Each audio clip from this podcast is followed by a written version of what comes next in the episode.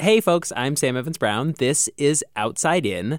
So, a few weeks ago, I presented our producers with a challenge. So, my challenge for you all, should you choose to accept it, is to find. Each of them was tasked with presenting you, our listeners, a particularly interesting nudge, something seemingly small or innovative, an invention that perhaps has had a profound impact on the world.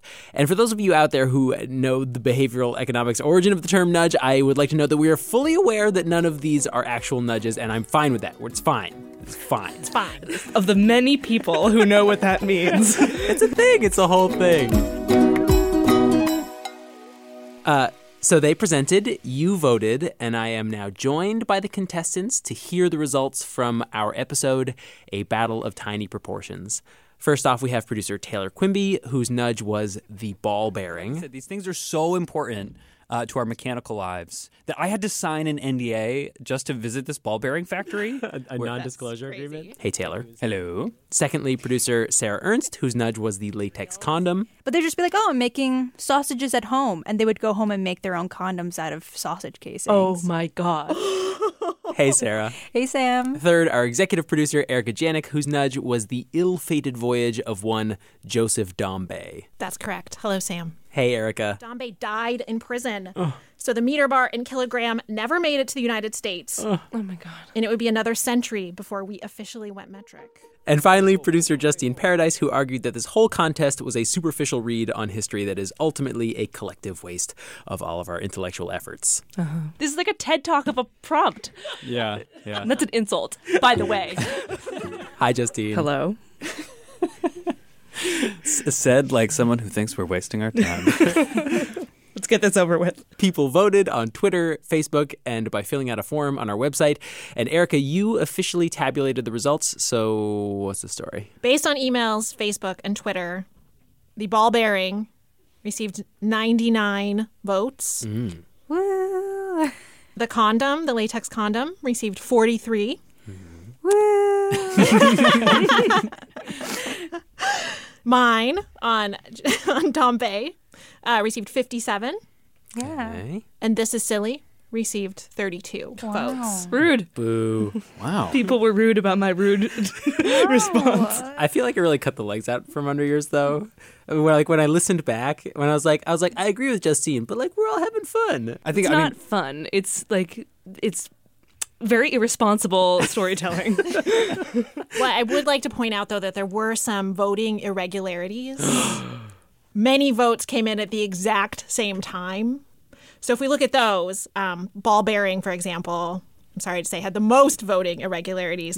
There were three Suspicious. sets of 10 votes that all came in at the same time, plus one set of four votes that came in all at the same time. Sam did encourage openly people to vote early and often, so he And basically they followed the instructions. voter Not- fraud. Not realizing how easy it was to commit voter fraud. it's still possibly more uh, trusted than the Iowa caucus. to this day. I will say that I, we're not just picking on Taylor. There were other voting irregularities. Though Sarah Ernst, pure, Squeaky clean. no irregularities there. Pure That's as a right. condom. Fresh from the package. So if we count all of those irregularities as one vote, the ball bearing actually has 69 votes, not Nice. 99. Ironically. Dombey has 66. The condom still holding strong at 43. And This Is Silly is at 23. so I so I would still win, but by a much much uh, smaller margin. That is correct. I would also like to note, though, that um, the hyena also received an additional 23 votes during the voting period. Wow. So this is silly, and the hyena are actually tied for the number of Wow. votes. The hyena is a pretty good nudge.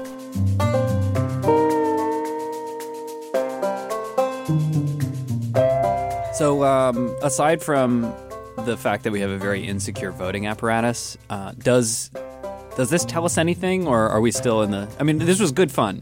I think this tells us the same thing that we learned from the hyena episode, which is that uh, you put on a very good presentation, and the presentation matters a lot.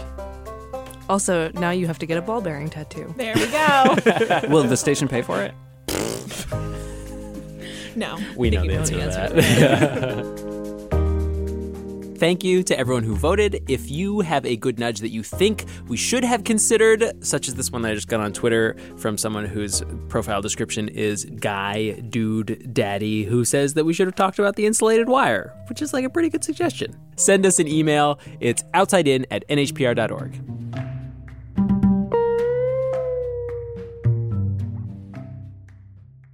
So the nudge off reminded us of one of our favorite episodes, one about the pace of technological change and an industry that is changing faster than you may have realized.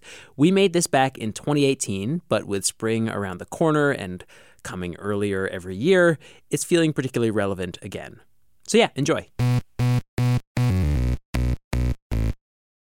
Island Pond, Vermont is a tiny community of a couple hundred people up near the Canadian border. Like a lot of small, rural, northern New England towns, things are rough there economically. Income is around half the average for the rest of the state, and for years, wages have been falling and people were moving away. But then, a few years back, people started to hear about something through the grapevine. Yeah, right. You hear things, right? Up in that part of the world, Sweet Tree was kind of a big deal. Sweet Tree. That's the name of the company that got this community buzzing. There are two people talking here, but we've disguised their voices. I couldn't get anyone to tell me this story unless the interview was anonymous. At first, this was confusing because no one was saying anything particularly controversial. I have some theories about this, but we'll come back to them later. They were invited as part of a private tour of Sweet Tree's new facility. And so you drive into this, this small Vermont Northeast Kingdom town, and, and then you come upon what was formerly uh, Ethan Allen Furniture Manufacturing Facility. So it looks like a warehouse. It's like gray corrugated um, metal siding. So the facility had very shiny, gleaming new stuff, and it just felt very strange. Like we're walking into some creepy lab where you don't know what they're doing. I don't think that the region had seen anything like this kind of investment going into such a such a state of the art massive facility. So what are they building? This quote creepy lab unquote was not growing organs or designing weapons for the Department of Defense. Sweet Tree was building a massive maple sugaring operation. Eventually, it would drill holes into as many as a million sugar maples and extract sap from those trees with more than 6,000 miles of tubing, enough to stretch all the way across the country. The owner, who it turns out was actually a Massachusetts based life insurance company, is planning to sink tens of millions of dollars into the facility.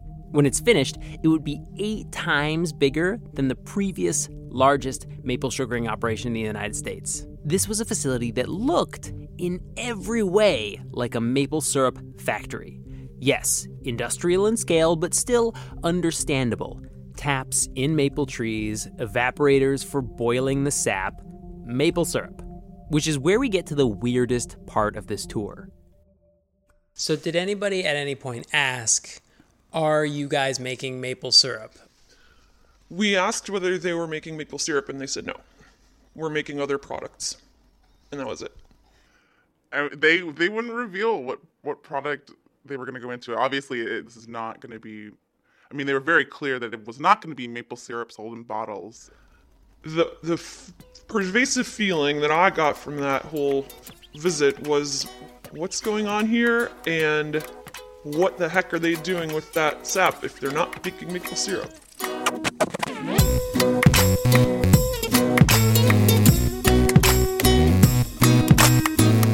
This is Outside In, a show about the natural world and how we use it. Today, mysteries are brewing in the Sugar Shack. Changes are coming to New England's sugar bushes. And the very identity of a product that we've been crafting in basically the same way for centuries could be on the verge of a radical shift. But a shift towards what?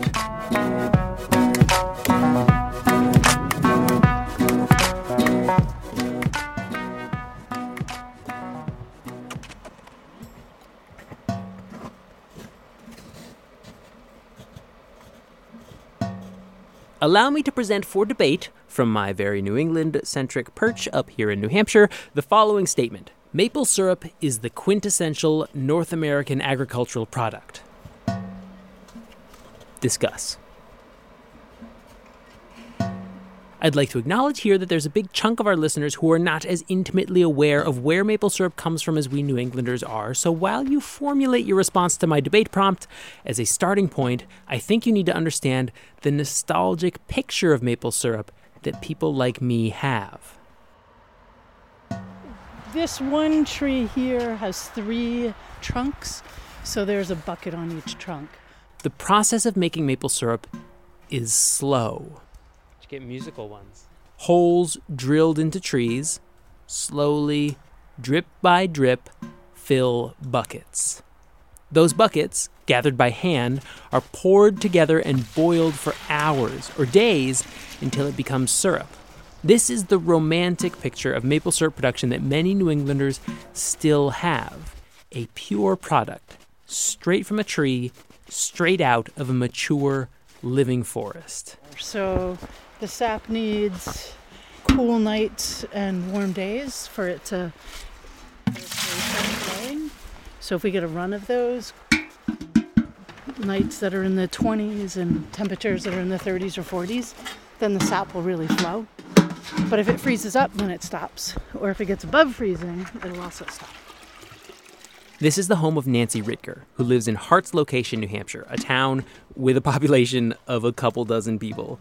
She and her husband Mark hang around 60 buckets on maple trees in and around their property. All right, that one's full. With just a couple of differences, this is what maple sugaring has looked like for hundreds, even thousands of years. Drip by drip by drip, log after log on the fire. It is the opposite of efficient. It's about as simple a processed food as you can imagine. Native Americans used to slash maple trees with axes and gather sap in birch baskets. They would plop hot rocks inside to boil off the water, leaving behind the concentrated sugar. Nancy and Mark are only slightly higher tech than this. They drag the sap to the backyard on a sled. They boil it over an open fire in a big stock pot. Because we're boiling down approximately 40 gallons of sap to one gallon of syrup, depending on how diligent we are, it could take a day or two or three days. You know, we don't always start it and finish it all at once. But we'll oftentimes come out here late in the day, build a fire, tend it until somebody's, you know, got dinner made, and then go inside, have dinner, come back out, stoke up the fire, and let it go until the morning. And for a very long time, all of the nation's syrup was coming from operations like Nancy's. And this is one of the craziest facts that I learned while reporting this story. Peak production of maple for the United States was in 1860 when opposition to cane sugar made by exploiting the labor of enslaved people drove many Northerners to seek a native sweetener. We're talking somewhere in the neighborhood of 6.4 million gallons, compared to 4.2 million last year. Since most of New England's forests were gone, probably every accessible maple tree would have had to have been tapped, and the labor involved would have been simply staggering. So if you had to estimate the man hours that you put into this every every season, what we would probably you say? would stop doing it. It's a hobby, remember? But for most of the maple syrup on your table, this is not what it looks like anymore. The- yeah, it's not quite put together at the moment, but um, So those those need to be connected. yeah, these need to be connected. This is me touring the University of Vermont's Maple Lab. Abby van den Berg, head of the lab, is leading me on the tour, and I hope it doesn't weird her out to hear me say this, but I think she's probably the smartest person I've ever interviewed.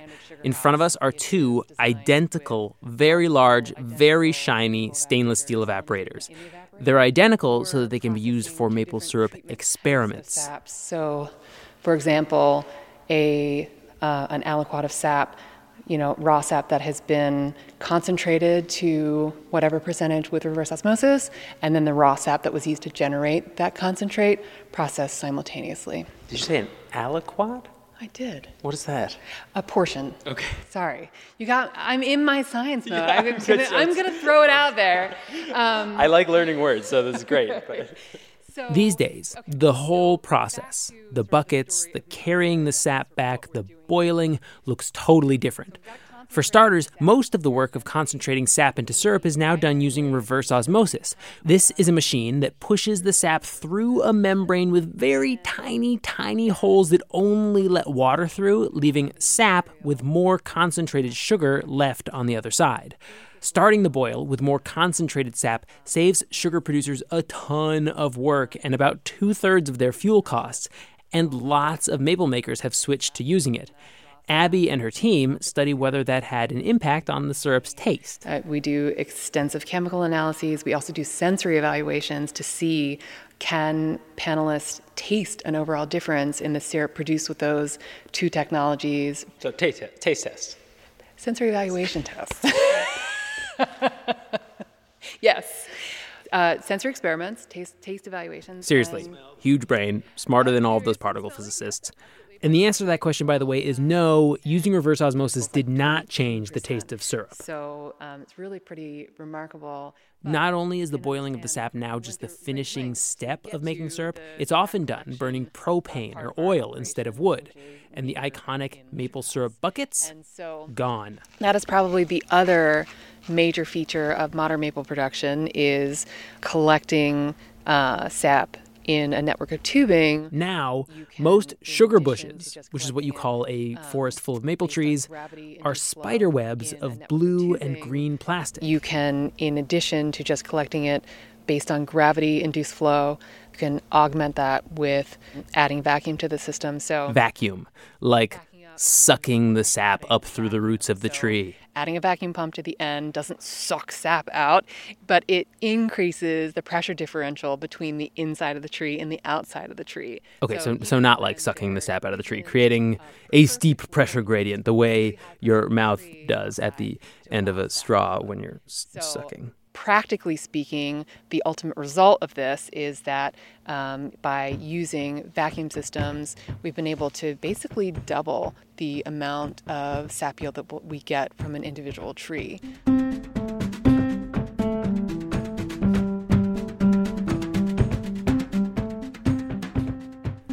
Reverse osmosis, plastic tubing, vacuum pumps, all of these innovations have been around for decades, but their adoption really only started to get serious after the year 2000. Since 2001, maple syrup yield has almost doubled. That product that seemed impossible to make efficiently, we are starting to make it efficiently, by God. We are making more gallons of syrup per tap than ever before. Which leads us to some maple anxiety that you might have caught on to. Next up, climate change may be hitting the maple syrup industry's sweet spot. A new study has found that the trees that make maple syrup will struggle to survive climate change. The best conditions cool nights just below freezing and warm days in the upper 40s. So, is maple syrup doomed by climate change? No. At least not soon. Eventually, it might get too hot for maples to grow in some places, but for now, Abby says out of a six week long sugaring season over the last 50 years, we've lost on average about three days, or 7%, due to climate change. You know, the yields per tap have actually been increasing that entire time. So, at least currently, technology is really just swamping out any of the effects that the industry is experiencing from climate change.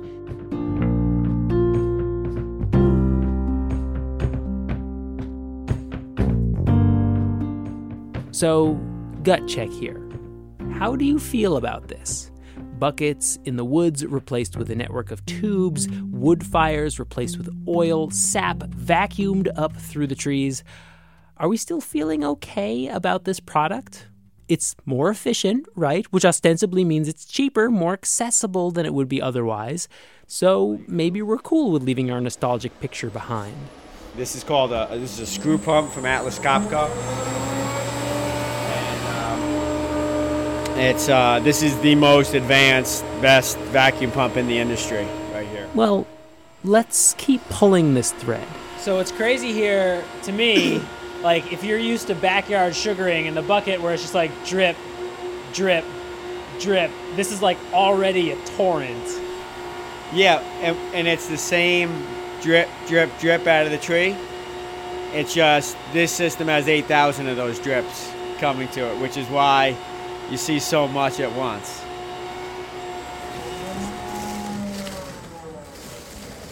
This is Mike Farrell, a former academic who recently moved into the private industry. He's working for a new company called the Forest Farmers, and they've invested in all the stuff the best vacuum pumps, How much does something like that cost? This is $25,000. sensors, and smartphone apps to monitor his vacuum sealed tap lines and sap tanks. So I got an alert this morning. Concentrate upstairs is 91% full, so I know, hey, idiot, don't overflow the concentrate tank.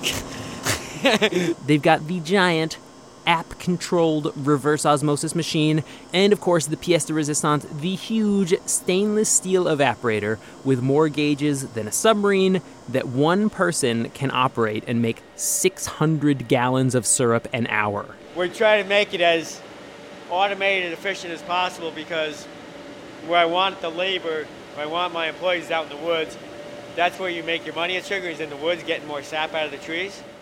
The money to pay for all these shiny sap tanks and miles of tubing is coming from two partners, one of whom is a senior advisor at Bain Capital, the firm where Mitt Romney used to work. Mike's operation is only about a quarter of the size of the Mystery Factory back at the beginning of the episode. But clearly, these are not the same kind of sugaring operations that have been supplying us with syrup for the last hundred years, which were often dairy farmers looking for something to do to make money during the mud season. So, what attracted Wall Street to northern Vermont's forests? If the Quebec producers hadn't invested in that, I don't think, probably I wouldn't be sitting here talking with you about this.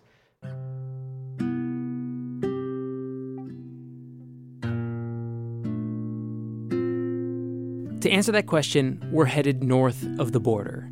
But first, a quick break.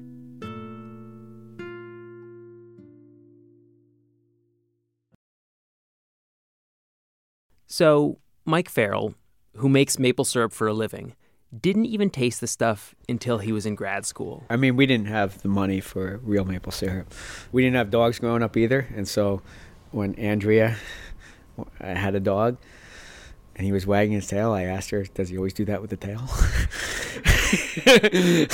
right? So some things you just you might not know about. The first time he did try it was at a maple orchard owned by his college when he was a student. And I was just blown away. I mean, it was delicious and incredible. The whole process, you know, we got to see how the sap's coming out of the trees, and and so I, I, I wanted to try it. So I didn't do nearly enough research on how I should have done it, and I, I did some things that I couldn't believe I, I would do. You know, Cue the hilarious first try at making maple syrup story.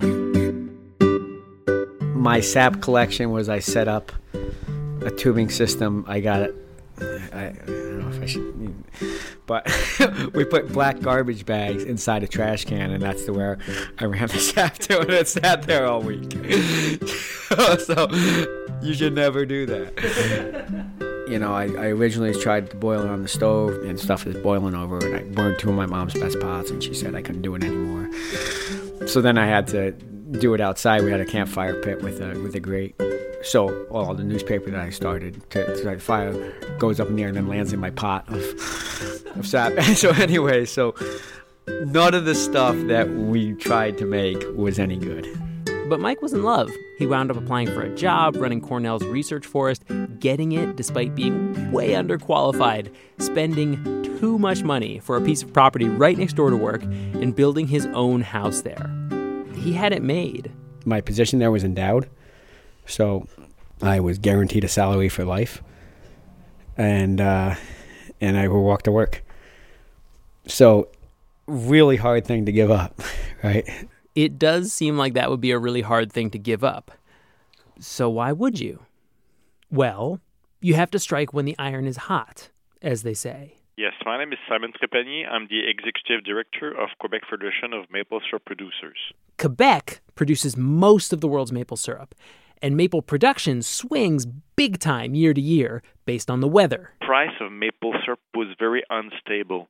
Uh, when Mother Nature was very generous, suddenly there was a lot of syrup available in the market, and the price was like sky dropping. It was amazing.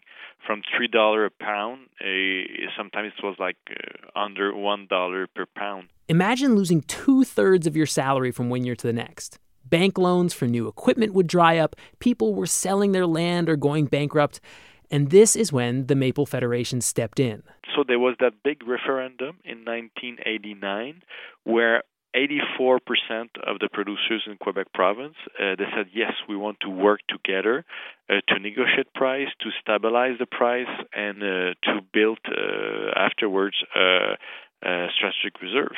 They put a cap on how many trees their members can tap and came together to negotiate a single province wide price on maple syrup.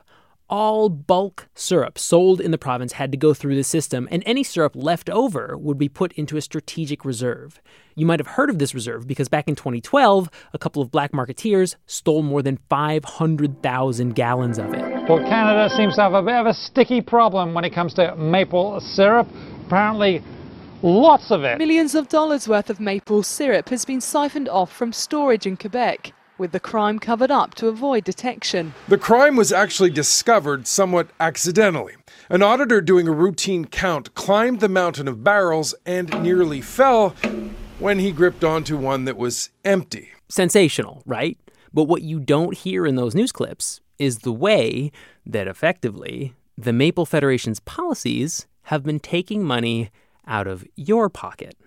Now, the Federation describes itself as a union, it is totally a union of enterprises yes but it has also been described as a cartel, an organization that coordinates to prop up prices. Because in Quebec, legally, participation in this federation system is not optional. Any syrup that you can't sell straight to consumers from your farm is subject to their controls and quotas. And Economics 101 says that when you restrict supply, you increase price. By the way, this is a point that the Federation actively disputes. the the quota system does not apply on production itself, and this is maybe misunderstood by a lot of people around. Yeah, we are uh, the quota is on the number of taps you are allowed in your uh, sugar bush in Quebec province. Which then determines your production. No, because uh, depending of mother nature, or depending of your efficiency as a producer, you can produce, as an example, uh, one pound per tap up to six pounds per taps. Okay, so they restrict taps. And yes, weather does have a lot to do with production from year to year, but if there were more taps, invariably we'd have more supply and probably lower prices. And when prices are higher, it's the consumers who pay. You might feel fine about this. That higher price supports a whole maple sugar industry that you might harbor warm and nostalgic feels for. But the bottom line is that because Quebec produces most of the world's syrup, they exert a lot of control over the global price. Federation also spends a ton of money to increase demand, too. They have a whole marketing campaign, much of it aimed at Asia and Europe, that promotes maple syrup the same way that the Got Milk campaign promotes milk. This has helped to push demand up by 6 or 8% a year. But in a certain way, Quebec's cartel is actually shooting itself in the foot with these efforts, too. because they were uh, restricting their own output through a quota system, yet setting the price at a relatively high level. And so producers everywhere had relatively high, stable prices for a while. And we're able to do whatever we want here or in other provinces. If I want to put in 20,000 taps, I can. You can't do that in Quebec. They can't add taps unless they have quota to be able to do it. In the mid 2000s, Quebec was producing 80% of the world's maple syrup. To put that in perspective, at the height of its power, OPEC, the dreaded oil cartel, produced 55% of the world's oil. So once they stabilized those high prices, the Quebec maple producers probably felt pretty untouchable. But Quebec isn't the only place in the world with maple trees, and so when they looked behind them, they realized there were some pesky Americans riding their coattails. And so you can imagine the frustration that they're putting money into a system to help promote maple and help expand the industry, and the industry is expanding, but they're just losing market share. Since the mid 2000s, Quebec's share of the maple market has dropped to just over 70%. And so, and so when you say they're losing market share, it's like um, everyone here was expanding, but they were saying the same size. So all of the excess demand that they were creating with their marketing was going to you guys. What kind of what you're saying? Yeah. Yep. And they were paying for it. Thanks, guys. yeah.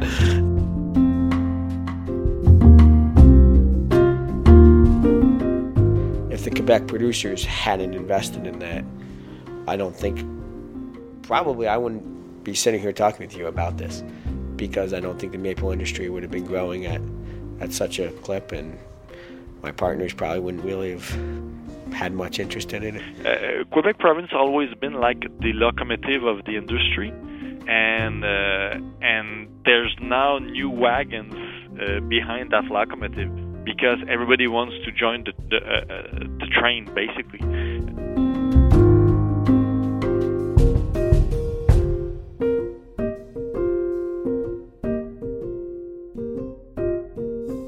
And so this is what was going on in Island Pond.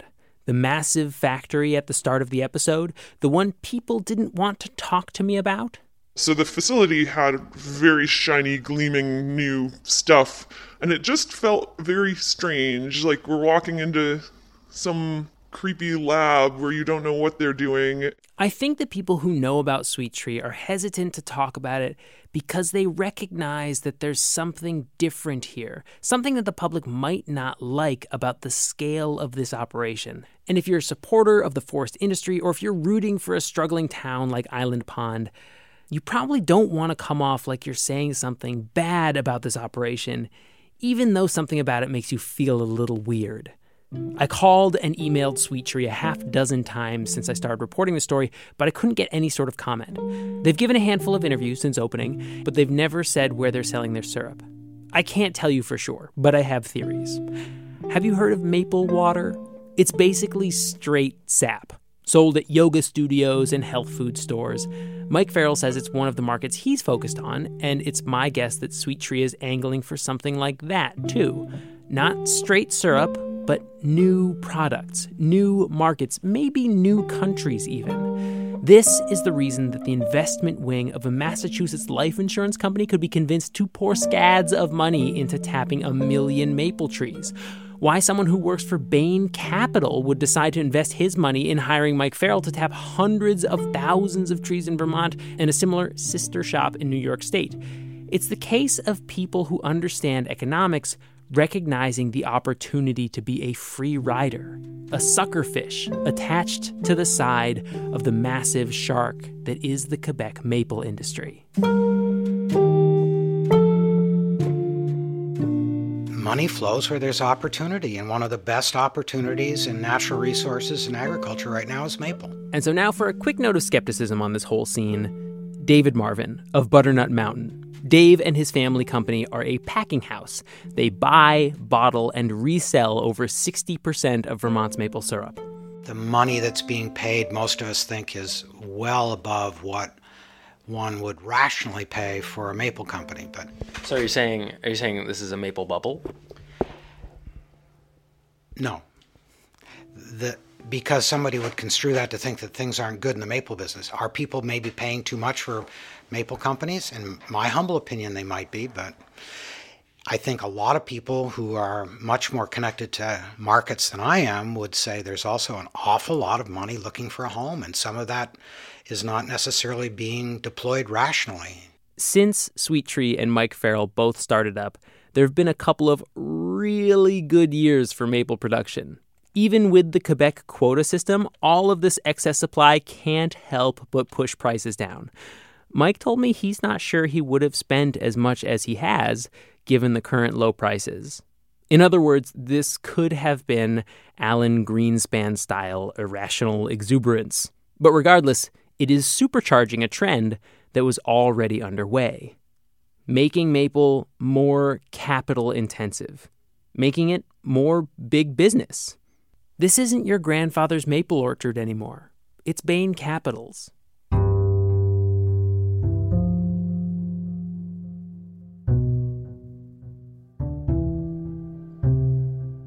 But again, gut check here.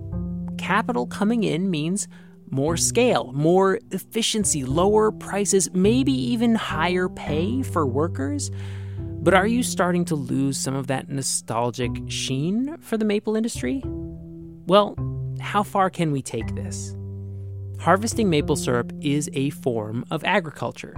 A forest full of maple doesn't necessarily just spring into existence all on its own. Maple producers cut out trees they don't want and try to encourage more maple trees to grow. This is just something called extensive agriculture. Instead of a monoculture where there's just one thing that's planted as densely as possible to maximize the efficiency of planting and harvesting, sugar maples are part of a forest. Yes, the forest owner cuts out all of the spruce and the hemlock, but there's still a whole understory that gets to grow alongside the maples, and it's relatively diverse. But letting lots of messy nature into your agricultural operation complicates things too. Squirrels chew on the tubing, moose stumble their way through the sugar bush, tearing out your taps. This is just the cost of doing business. But does it have to be? This is one of those kind of crazy things that happens from time to time uh, where you make an observation you're doing work on some one something completely different and have this sort of aha moment that leads you somewhere else This is Abby van den Berg again, University of Vermont maple scientist, giant brain, you remember. Abby made a discovery back in 2014 that kind of made some people freak out. She and a colleague were trying to see how sap was moving through specific parts of maple trees. So they chopped a bunch of maple saplings off at about waist height and strapped a vacuum tube to the top of the stump. When you look at the photos of this, it's almost like a tiny maple stump wearing a swim cap attached to a vacuum tube. behold that we were collecting sap in that way we weren't just collecting moisture we were collecting sap They realized, holy smokes, this could be something. you know from there we're like oh this may be an entirely different way to do this If you can take a little sapling and get sap, why couldn't you just plant a whole field of little saplings tight together, like six times as many as in a standard forest? It would be a way to expand maple production for, say, you know, a farmer that's like, oh, I've got a couple of acres. Am I going to plant grapevines or am I going to plant maple trees and make maple syrup? Every year, come sugaring time, some of those saplings could get cut, so they'd just be a stump, and a vacuum cap would go over the top of each one. It would look like a huge field of stumps attached to IVs. The trees would re-sprout from the stump, and a few years later, you could do it all again. No longer would you need a mature forest. You could have a maple plantation. Maybe, you know, you don't have to invest in 200 acres of forest, mature forest land in Vermont to make a little maple syrup. Maybe you can, you know, instead of having a Christmas tree plantation, have an acre or two of maple and use that as, you know, have that as one of your crops and just kind of a new way to look at it.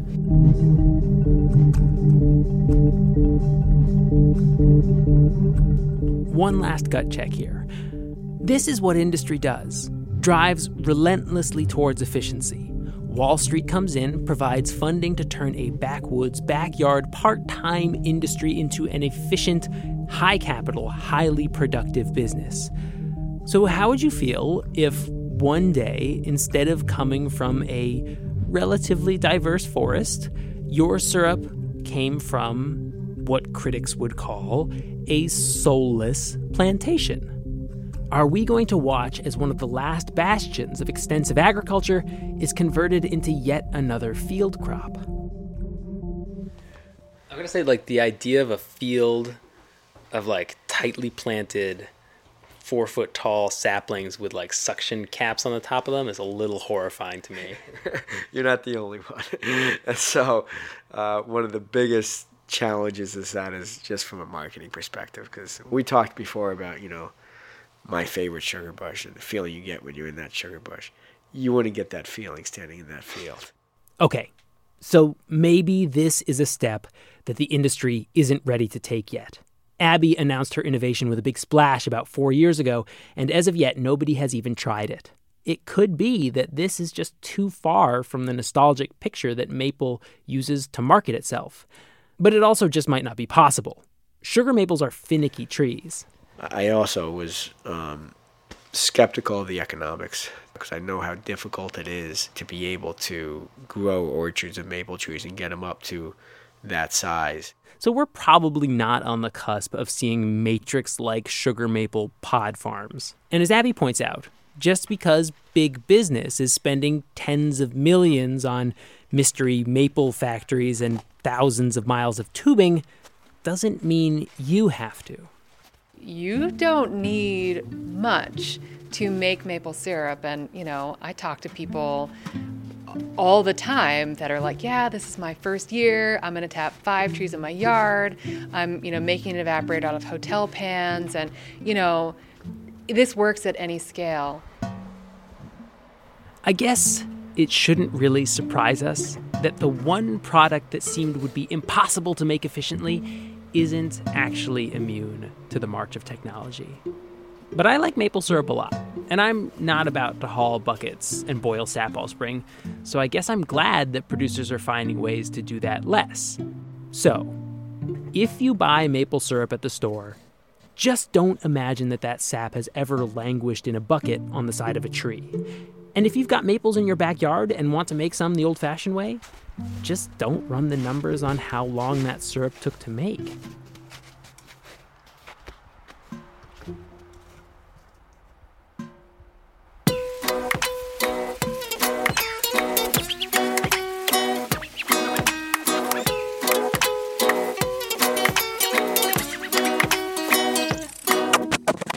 Outside In was produced this week by me, Sam Evans Brown, with help from Hannah McCarthy, Justine Paradis, Taylor Quimby, Nick Capodice, and Jimmy Gutierrez.